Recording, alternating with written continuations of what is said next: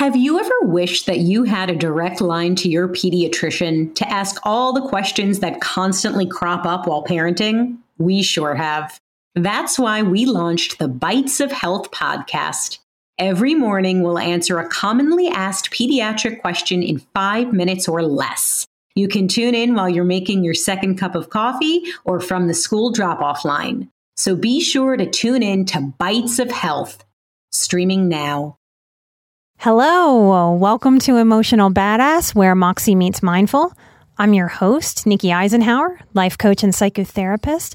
And on today's episode, I'm discussing when easy is the struggle.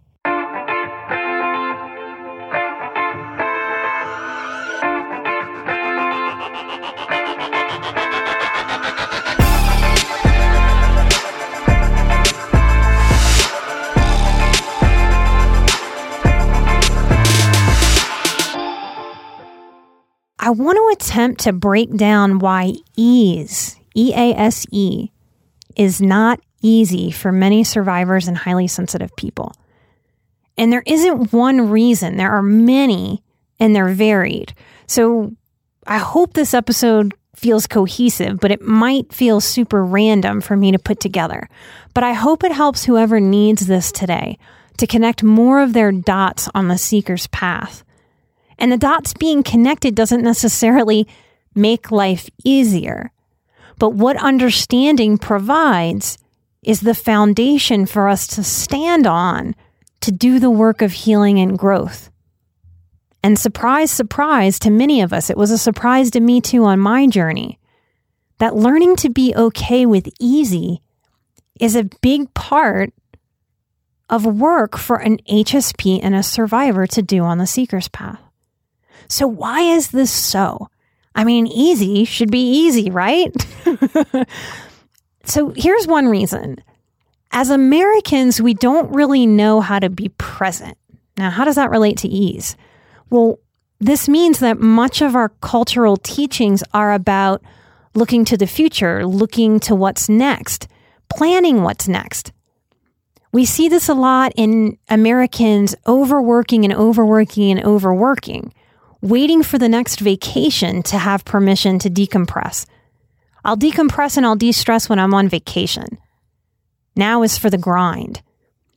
And we wind up doing this with happiness, as if we can't be happy or have ease in the present moment.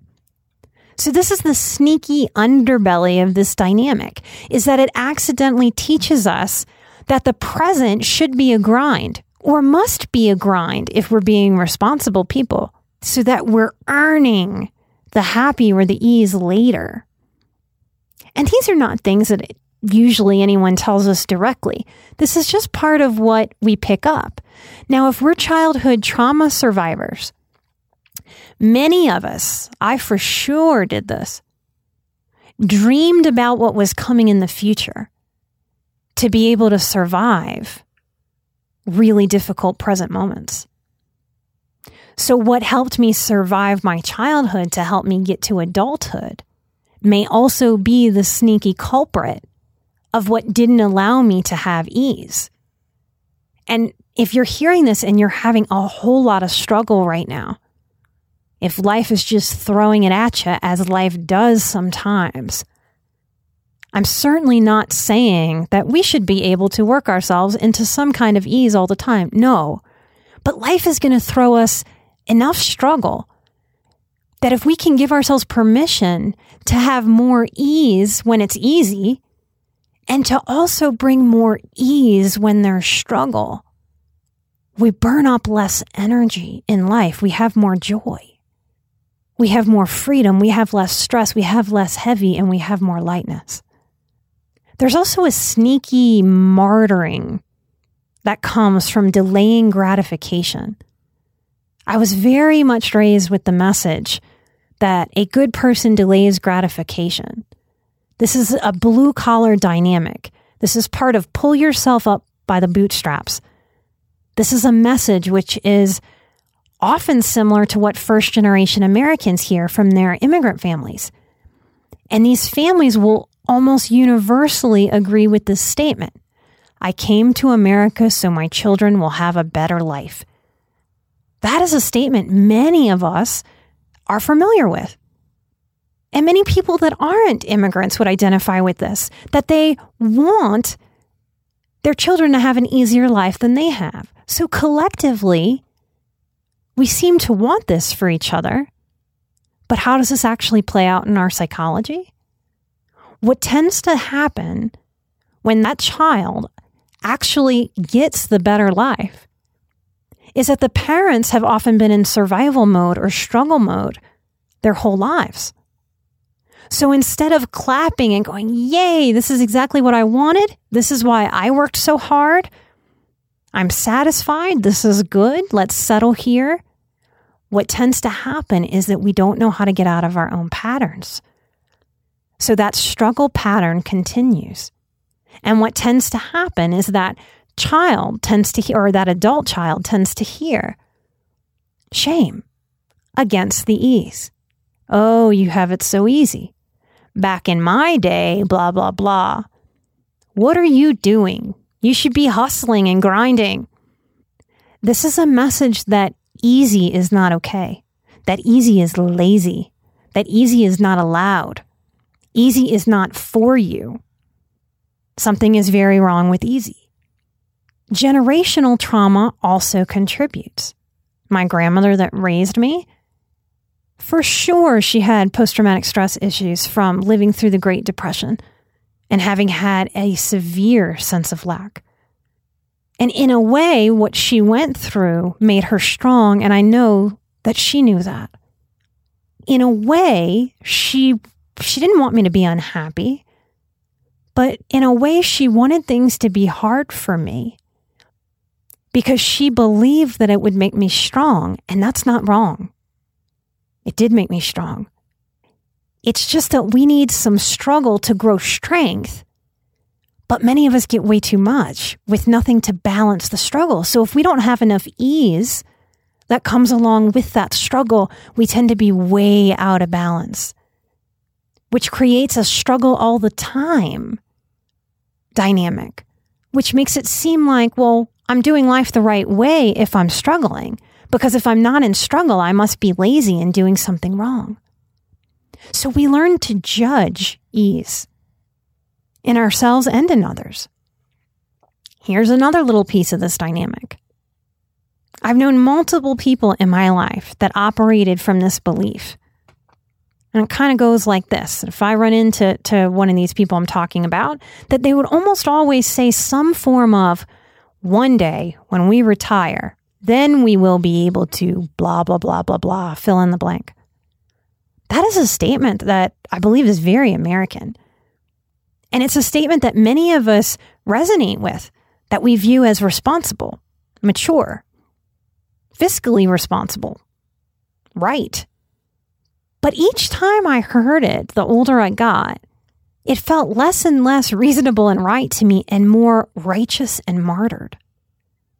If I suggested, like maybe going on a little girls' trip or doing something fun or going to get some massages or something that was just good for us in the present moment, often someone who operates from this belief might say, No, not now. Like maybe we'll do that after retirement. This statement is more than just a statement of priorities or money management often this statement leaves its healthy bounds and starts to become passive aggressive and shaming. Beneath the words of this common message of, oh, I'm just going to save till after retirement, I'm really putting away for retirement, it starts to hold the intention, knowingly or not, of sounding and feeling like, well, I'm responsible with my finances, you're not. I'm more of an adult. You're a child with money and spending it that way. Or I'm better than you because I can delay gratification. And my ego thinks that it's superior to save and hold off than to experience in the present. Or prioritizing joy and experience is foolish, indulgent, wasteful, and disregarding of your future. And that might sound like a stretch for me to make, but check in with yourself on that. Have you felt that coming from someone? Or have you sent those very messages out to yourself or to others? And don't get me wrong, it happens even with mindful people. I've known many a yogi or mindfulness practitioner whose ego would get in the way and look down on anyone for working for the man, for investing in retirement, or working for corporate America, for being square or stodgy, because they aren't living a life that sends them wherever the wind blows. And what was once a healthy message of, I'm following my calling, can become a passive aggressive shaming to others who are living in a way that doesn't resonate with them. So, getting back on track, here's another issue that pops up around ease and struggle. We tend to operate on the belief that life is hard or it should be hard. Or if we're earning, that earning should be hard. I remember doing work as a child for my great aunt. I cleaned and sanded a massive front porch to get it ready for painting. It took me three days. I think I was given five bucks. That affected me a long time. I'm a business owner. I'm someone who started out working for myself almost 12 years ago now. It was really hard for me to charge a reasonable price for my service at first. I had to look at, wow, I had had to work so hard for every little penny that I needed to do some work so that I didn't craft my own job out of that belief. And had I undervalued myself, I probably would have burnt out and I would not be talking to you today. Sometimes, as a culture of humans, we accidentally project from our wounded or immature ego that if something was hard for me, that it should be hard for you instead of a more mature and grounded and secure view that life could be easier for all of us. And it's okay, and I'll even use the word correct to invite ease, to allow ease, because life will be very difficult at times. So we can choose to give ourselves permission to enjoy ease. And in this way, we might accidentally make difficult a spreading virus instead of spreading ease. Another little piece of this dynamic codependency issues. So, our codependency issues tend to make us feel emotionally responsible for other people. We may feel responsible for their experience, their pain, their struggle. And often, when highly sensitive people are codependent, we are harboring an idealized fantasy we may or may not be aware of that the world will be fair. And we don't live in a fair world. So we are at risk as highly sensitive people if we don't understand these things to tell ourselves that my life should be difficult because I'm making up a name because Julie's life is hard or Julie's having a hard time. She's uncomfortable watching me make decisions in life to bring more ease while she has struggle. If Julie is doing her work, Julie can be happy for my ease or learn from witnessing me choose ease and give herself permission to make easier choices too, versus shaming me that I should be in struggle with her. Have you ever heard the phrase misery loves company? This may be what we're pushing against within part of this dynamic is being able to recognize when misery loves company and have a boundary for ourselves that says, Oh no, I am not going into that belief. I'm not going there with you. I understand why you want me to be there. That would feel comfortable to you in some ways, but I don't want that for my life. I want something different. Another little piece of this dynamic post traumatic stress and nervous system issues related to childhood trauma. It seems that logically we would want easy and it would be the easiest thing in the world to invite. But when we find it or we make it happen, we tend to self sabotage and bring more difficulty. Now, why in the hell would we do that? Well, If you grew up with a lot of tension in your household, if you grew up with physical abuse or a whole lot of shame, or an alcoholic or addicted parent that was very unpredictable, or a parent with mental illness that was very unpredictable, or a financial situation that created a lot of insecurity. Okay. What can happen is that, let's say I have a scary dad that comes home after work and is scary every day. It seems like I would be pretty comfortable until dad got home, but that's not how that works, especially for a highly sensitive person. The worst time might actually be the time before dad comes home, where I'm left to my own devices, my own thinking, my own little kid way of being and processing. And the way that we process that, sometimes consciously, but definitely subconsciously, is in that quiet lull before angry dad gets home. We think, what's going to happen? What kind of mood is he going to be in? So, those times that seem, if I was taking a video, quiet, peaceful, easy, aren't internally for a child in a dysfunctional household. So we learn very unintentionally to be anxious on the border of panic when there's ease. In a weird flip flop paradox of how our psychology works, we actually start to become more comfortable when dad's screaming at me or being angry or even beating mom. Because in that moment, I don't have to wonder what's going to happen.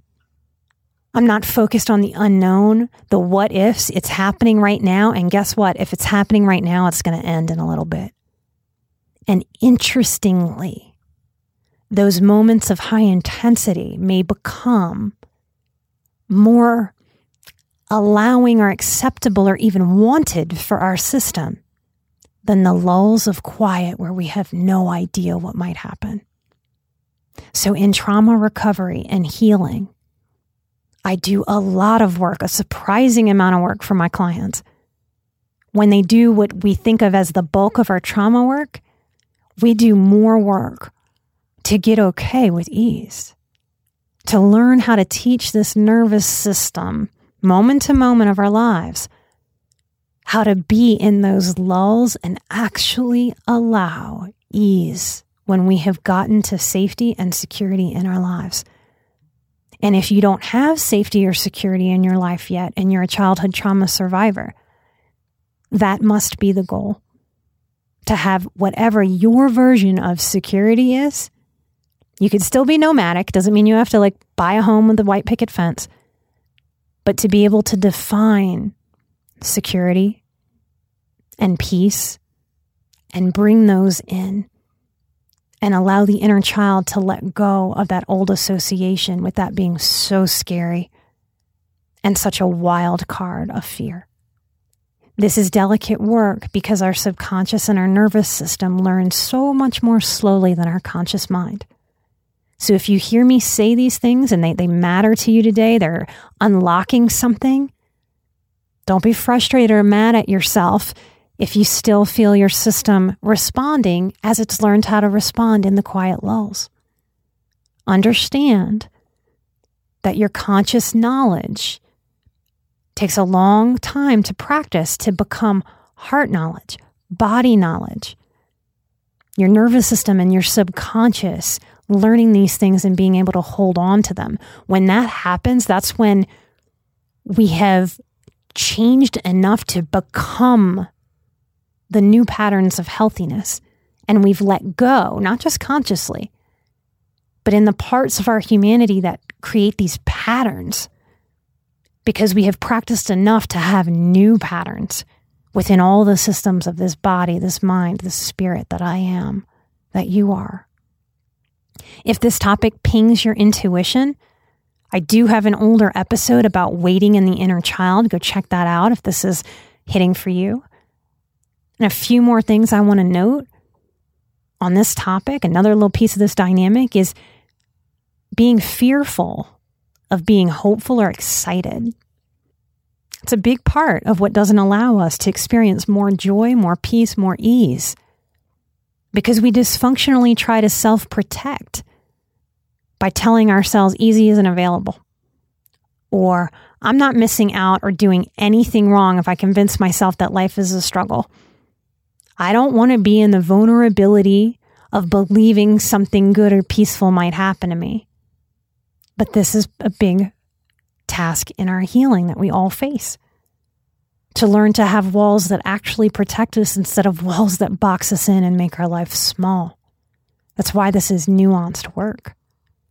And there's a lot out there on the internet, there's a lot out there in advocacy communities around different issues right now that are maybe not understanding the nuance of what it takes to do some of this work.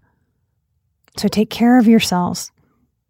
If you're in one of those online communities that's telling you how things should be or what you should expect from healers or from your families, make sure you're working with a professional to get clarity on those things and not any professional, someone that you believe is really a gifted professional that has an art about the healing that they do and resonates with you. Some of us with critical parents learn that we're supposed to whip ourselves through life from the messaging of nothing is ever good enough. And if nothing is ever good enough, then I can't ever rest or let down my guard or relax and enjoy some ease. I can't play because there's always more to be done. There's always something to be better. The perfectionist does not like ease. And all of these things come together to offer us peace and ease as we work. I was also taught that I had to earn any kind of break, earn a vacation, earn ease. So many of us will give ourselves ease but then feel guilty and shameful about that. So maybe you're listening to this going, okay, I know that I'm supposed to have easy. I figured out how to give myself some, but damn it, I feel guilty and shameful when it's happening. Then that is your current growth edge. What might your inner child need to hear from you to give permission? Because you're giving yourself ease, it means you're pushing against everything I've mentioned earlier in this episode and your inner child is looking to you to say, Are you sure this is okay? This feels very backwards to what I learned. And your inner child is waiting for you to look down and say, You're right, it is the opposite. But how did those messages feel? Oh, they felt stressful. They felt like living on the edge of a panic attack. Yeah, we need that to be different. Yeah, I decided that we can do life differently than the rules we were taught about life and ease. I make the rules now. And I'm saying that we get to have more ease. So, in healing, we work to give ourselves permission to choose our lives in the ways that we can and to lean into the permission that we can only give ourselves to have that ease. We work to resist, to reframe the messages that have taught us that life is supposed to be hard. This is what law of attraction is about. This is what abundance is about. It's about a conscious shift from a sense of lack and struggle to enoughness and ease and allowing it. When we do this, we are shifting from survival mode to thriving. If you don't know how to have ease, it is highly likely that you've been living in survival mode most of your life. We tend to be shocked that ease isn't automatic and that our systems need help shifting to thriving. We really do believe that if we just get some things in place, that thriving will just happen. But we must teach ourselves what thriving is and how to get there. It's important for me to note here that I believe for highly sensitive people that if we don't learn ease, we are at risk of having our inner adolescent create chaos, create difficulty, or step into full on self sabotage if goodness arrives. So, if you were struggling with this and have felt crazy, like, what is wrong with me? Easy should be easy. Or I feel shameful because I finally have built up a good life. Then I hope this episode helps validate where you are and gives you a bit of a roadmap for how to nurture yourself through. I can tell you it's okay to have ease, because I do believe it's okay to have ease. But it can't come from me to you, it has to come from you to you. This is what I mean by doing the work. This is the work to get to know ourselves so that we know exactly what we need to have the life that we're seeking, that we know deep down we deserve and we want. And a good life is not elusive to you. I have certainly not had the easiest life. And that is part of why it's so important to me to practice this stuff. I owe it to myself, to my inner child, to allow as much ease out of my difficult childhood. And it's true that I want ease for you, for everyone listening. And I hope beyond all things that you allow yourself the vulnerability of wanting to learn more ease. Life is always going to offer us struggle. As seekers, as survivors, as empaths, as highly sensitives, we really can make the choice to maximize the ease on our minds, on our bodies, on our nervous systems, on our lives. To me, this is the goal, ultimately, of all growth work and healing. If you like this or any episode and you want to share it, easiest spot to share it is coming on emotionalbadass.com. And if you're interested in more episodes, if you want to learn and grow, maybe be a part of the live streams that we do on Patreon, come find us at patreon.com backslash emotional badass. We are working towards a goal of having 250 patrons. Right now, we have 215. Our third anniversary is in March. If you'd like to help us make that goal so that we can have a little bit more help with the show, we would love to have you there. We have a ton of exclusive content that we have been growing for multiple years. So as soon as you sign on and throw us two or five bucks, or if you choose another tier, you get everything instantly that we have built there for you over two and a half, almost three years. And part of what you get when you sign on is a shout out. So here we go for me to honor Patreon members. And I mean it, mean it, mean it. We cannot do the show without you. This is also why the show is commercial free. I know y'all hate listening to the commercials on other podcasts. Have you listened to another podcast that doesn't add commercials? Nope, because it costs a lot to run a quality show. So, those of you at Patreon, thank you so, so much for showing up.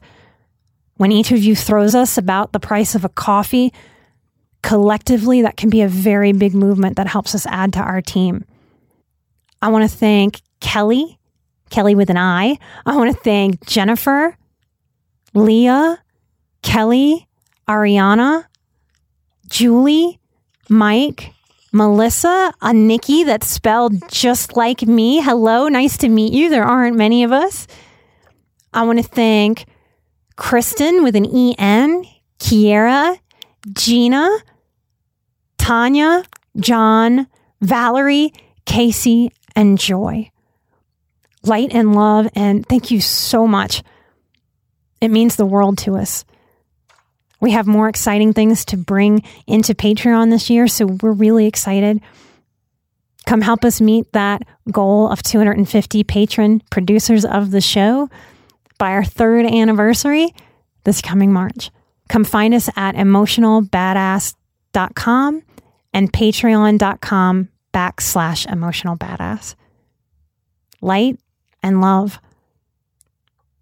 May we all have more ease. I'm an emotional badass. You're an emotional badass. And together we are where Moxie meets mindful. I'll see you right here next week. Bye bye.